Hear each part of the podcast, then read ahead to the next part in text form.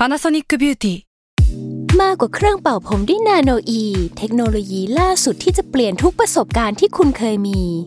นาโนอีมอยส์เจอร์พลัสเพิ่มความชุ่มชื้นให้เส้นผมหลังใช้งานมากขึ้นถึง 18 เท่า พร้อมชะลอการเฟดของสีผมสำหรับคนชอบทำสีผม ดูแลความชุ่มชื้นทั้งเส้นผม หนังศีรษะและผิวคุณ Panasonic NA0J มีเทคโนโลยีนาโนอีที่ care only you This episode is brought to you by Shopify. Whether you're selling a little or a lot, Shopify helps you do your thing, however you cha-ching. From the launch your online shop stage, all the way to the we just hit a million orders stage. No matter what stage you're in, Shopify's there to help you grow. Sign up for a $1 per month trial period at shopify.com slash special offer, all lowercase. That's shopify.com slash special offer. S a l ม o n PODCAST มัน สด อร่อย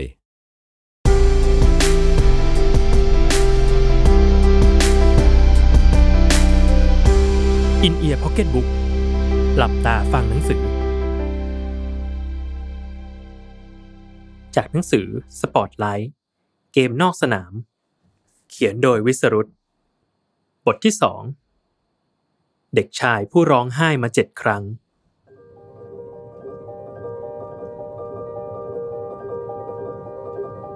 ถ้าคุณพยายามทำอะไรสักอย่างหกครั้ง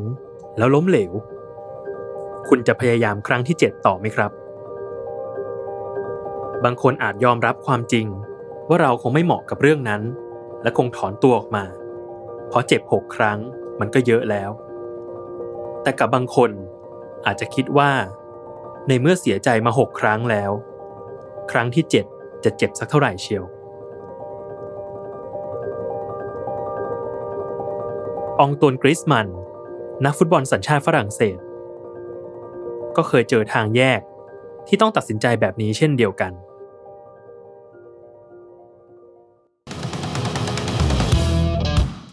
ถ้าหากคุณอยากเป็นนักเตะอาชีพในฝรั่งเศส สิ่งแรกที่ต้องทำคือเอาตัวเองไปสังกัดทีมเยาวชนของสโมสรต่างๆ ให้ได้ ทุกๆ ปีจึงมีเด็กเป็นร้อยเป็นพันเข้าไปคัดตัวตามสโมสรต่างๆ แต่ว่าสโมสร ก็จะมีโคต้าจำนวนจำกัด ส่วนใหญ่ก็รับได้ไม่เกิน 20 คนเท่านั้น ในปี 2004 องตวนในวัย 13 ปี กับคุณพ่ออแลงกริสมัน ขับรถไปทั่วประเทศ เพื่อไปทริอัลหรือทำการทดสอบฝีเท้า แม้องตวนจะสูงแค่ 140 เซนติเมตร ซึ่งถือว่าตัวเล็กกว่าเด็กรุ่นเดียวกัน แต่พ่อลูกคู่นี้เชื่อว่า ฟุตบอลนั้นใช้อะไรมากกว่าแค่ร่างกายใหญ่โต ถ้าคุณมีเทคนิคดี เลี้ยงบอลเก่ง มีความเร็ว ก็น่าจะชนะใจสโมสรต่างๆ ได้เหมือนกัน แต่สโมสรต่างๆ กลับไม่ได้คิดอย่างนั้น กริสมันเกิดที่มากง สโมสรใหญ่ที่ใกล้บ้านที่สุด คือโอลิมปิกลียง ระยะห่างจากบ้าน 120 กิโลเมตร การคัดตัวเยาวชนในปีนั้นเต็มไปด้วยความดุเดือด มีนักเตะที่กลายมาเป็นสตาร์ดังในอนาคต อย่างอเลซองลากาเซต ที่ปัจจุบันเล่นอยู่กับอาร์เซนอล และเคลมองเกรเนียที่ในเวลาต่อมาก้าวไปติดทีมชาติฝรั่งเศสชุดใหญ่ ที่เข้ามาคัดตัวพร้อมกัน ลียงเซ็นทั้งลากาเซตและเกรเนียแต่ไม่เซ็นกริสมัน ด้วยเหตุผลว่า บ้านของกริสมันอยู่ห่างจากสโมสรตั้งร้อยกว่ากิโล การเดินทางมาซ้อมแบบไปกลับจึงไม่น่าเป็นไปได้ จะให้จัดการเรื่องที่พัก ก็คิดว่ากริสมันไม่ได้มีคุณค่าขนาดนั้นลียงเลยเซโน ก่อนหน้านี้กริสมันมีความมั่นใจในตัวเองมาตลอด เขาเป็นกัปตันทีมระดับเยาวชนของสโมสรมากง ติดต่อกันหลายปี พอมาโดนปฏิเสธจังๆ เจ้าตัวจึงต้องเสียน้ำตาเป็นครั้งแรก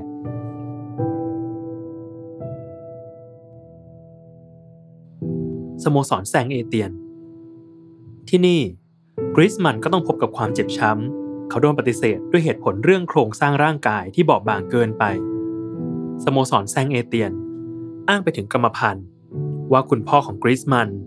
สูงแค่ 165 เซนติเมตร คุณแม่ก็ตัวเล็ก ดังนั้น ดูจากแนวโน้มแล้วกริสมันคงสูงไม่ถึง 170 เซนติเมตรแน่ๆ เล่นตำแหน่งกองหน้า แต่ดันตัวกระเปียก จะใช้งานอะไรได้ แซงเอเตียนเลยปฏิเสธกริสมันเป็นทีมที่สอง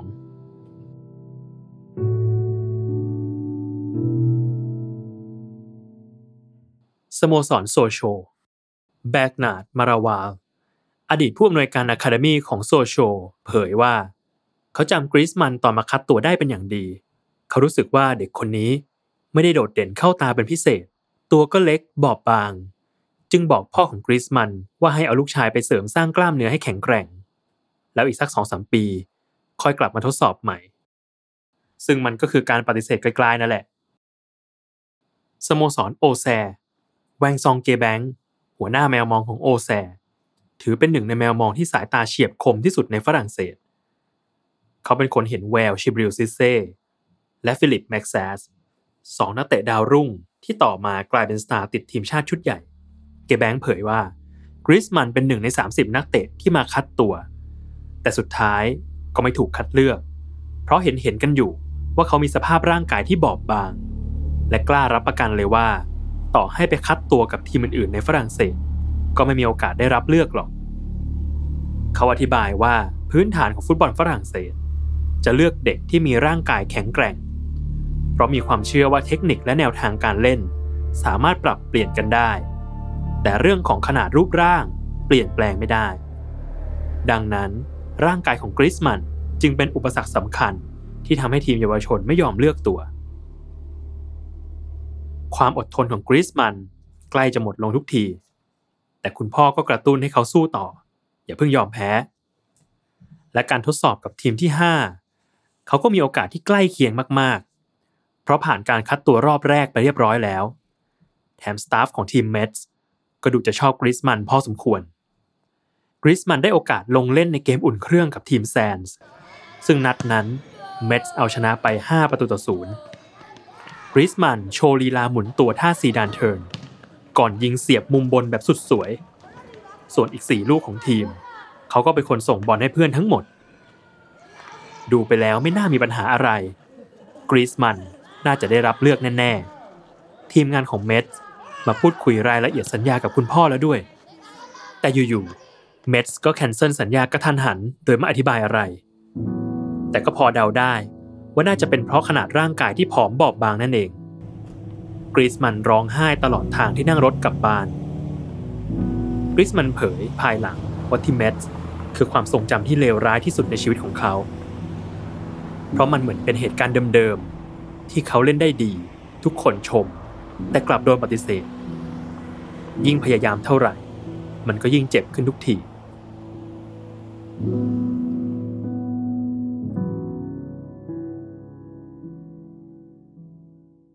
วามผิดหวังที่แมทส์ทำให้กริสมันทรมาน เขาระบายออกมาอย่างเจ็บแค้น เขารู้สึกว่า เขาเป็นคนตัวเล็ก แล้วมันจะแก้ไขยังไงได้ เขาเกิดมาเป็นแบบนี้ทำไมถึงไม่มีใครดูทักษะการเลี้ยงการยิงของเขาบ้าง กรีซมันแทบจะหมดหวัง และไม่อยากเดินทางไปคัดตัวที่ไหนอีก แต่ก็มีโทรศัพท์ จากสโมสรมงเปลีเย่เชิญกรีซมันให้ไปเข้าแคมป์พิเศษ 4 วัน เมื่อมีโอกาสอแลงก็ไม่ลังเล ขับรถ 4 ชั่วโมง พาลูกชายไปส่งทันที ในการคัดตัวกรีซมันทำได้ไม่เลว แต่ทีมงานมงเปลีเย่ลังเลใจ พวกเขาอยากเซ็นสัญญากองหน้าแค่คนเดียว และในตอนนั้นมีผู้เล่นดาวรุ่ง เรมี่กาเบล่าที่ทำผลงานได้ดีกว่า การประชุมกันของทีมแมวมองทั้ง 4 คน 1 คนเลือกกริสมันผ่าน แต่อีก 3 คนเลือกกาเบลล่ากริสมันเลยไม่ได้เซ็นสัญญาอีกครั้ง และเขาก็ต้องร้องไห้เป็นรอบที่ 6 การสอบตก 6 ครั้งติดต่อกัน อาจพอสื่อความหมายได้ว่า เขาคงไม่มีโอกาสกับทีมไหนอีกแล้ว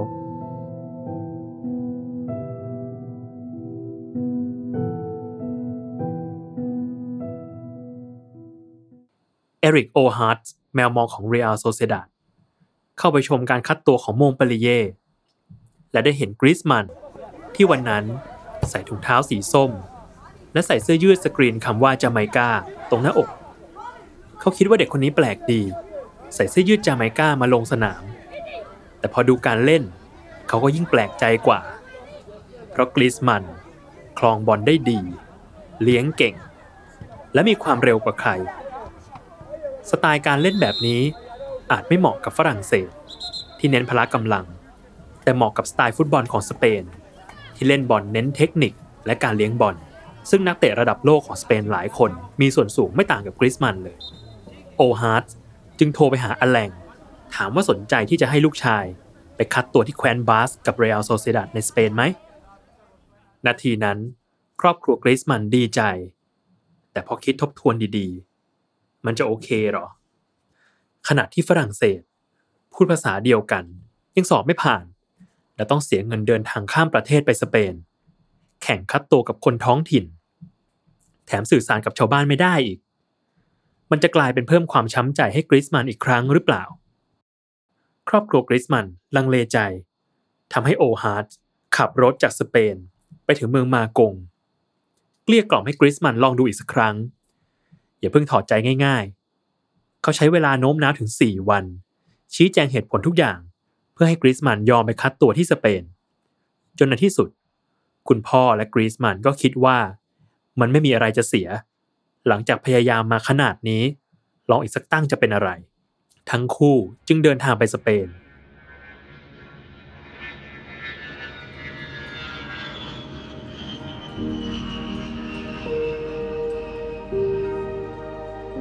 และแล้วความพยายามครั้งที่ 7 ก็สำเร็จ เพียงแค่การทดสอบวันแรกกรีซมันก็ได้รับสัญญาทันที บรรดาโค้ชชื่นชมทักษะของเขามาก และมั่นใจว่าเขาจะประสบความสำเร็จในวงการฟุตบอลสเปนกรีซมันร้องไห้เหมือนเดิม แต่คราวนี้ มันเป็นน้ำตาที่เกิดจากความยินดี เขาต้องแลกกับการย้ายมาเล่นต่างแดน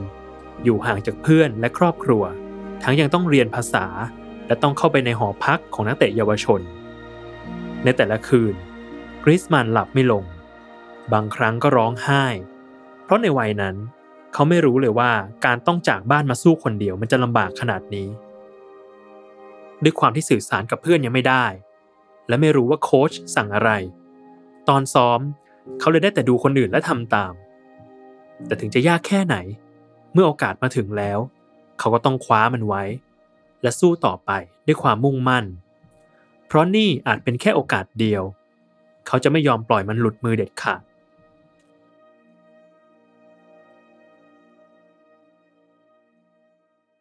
หลังจากนั้นกริสมันก็พัฒนาฝีเท้าเรื่อยๆ เขาได้โอกาสลงเล่นให้กับทีมชุดใหญ่ของเรียลโซเซดาดในวัย 18 ปี ยิงประตูได้อย่างต่อเนื่อง ระหว่างปี 2009 ถึง 2014 กรีซมันลงเล่นไป 101 เกม ยิงได้ถึง 52 ประตู ด้วยฟอร์มที่จัดจ้านทำให้สโมสรที่ใหญ่กว่า อย่างแอตเลติโกมาดริด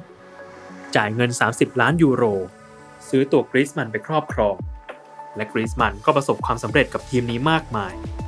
ทั้งเข้าชิงยูฟาแชมเปี้ยนส์ลีกช่วยให้ทีมได้แชมป์ยูฟายูโรปาลีก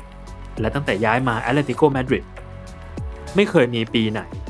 ที่เขายิงได้ต่ำกว่า 20 ลูกเลย ผลงานที่สม่ำเสมอทำให้เขาก้าวไปติดทีมชาติฝรั่งเศสชุดใหญ่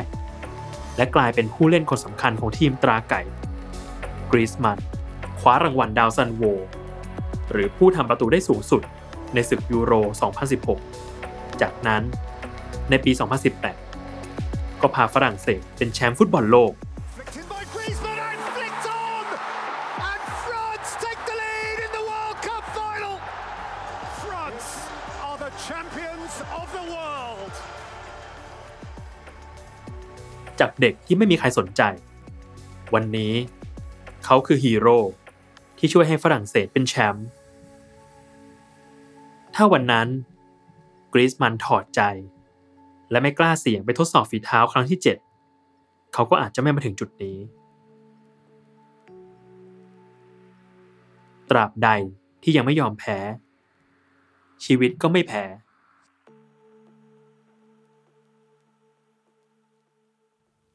ติดตามรายการ In Ear Pocket Book ได้ทุกวันอาทิตย์ ทุกช่องทางของ Salmon Podcast